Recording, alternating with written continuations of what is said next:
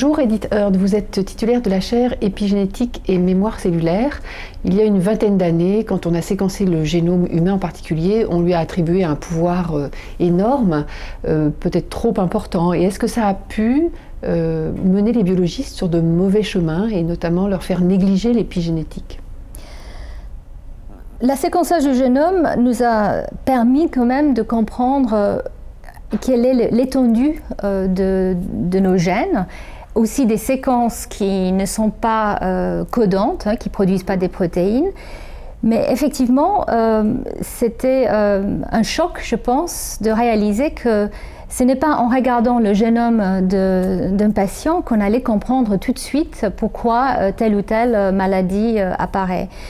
Et, mais ce n'était pas une surprise quelque part pour les biologistes du développement, en tout cas, parce que nous savons qu'à partir de, neuf fécondés, avec euh, un génome euh, particulier, on arrive à un organisme complexe, euh, multicellulaire.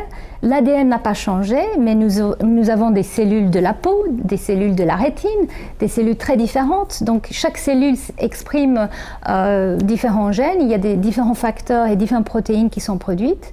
Pourquoi? Si le génome est pareil, comment on arrive à avoir toutes ces différentes fonctions? Donc on savait que ce n'était pas juste en regardant la séquence du génome qu'on allait comprendre par exemple le développement ou euh, un tumeur ou euh, une pathologie. Donc c'était, je dirais, décevant de ne pas comprendre plus, mais ce n'était pas une surprise aussi de réaliser qu'effectivement il fallait cette autre dimension, la dimension épigénétique. Pourquoi certains gènes sont exprimés et pas d'autres? Et pourquoi dans le temps ces choses-là changent et comment elles sont figées. Et là, effectivement, c'est les changements épigénétiques. C'est la méthylation euh, de l'ADN, c'est la chromatine, les protéines qui, s'associent à l'ADN, qui sont euh, euh, différemment distribuées, différemment modifiées elles aussi.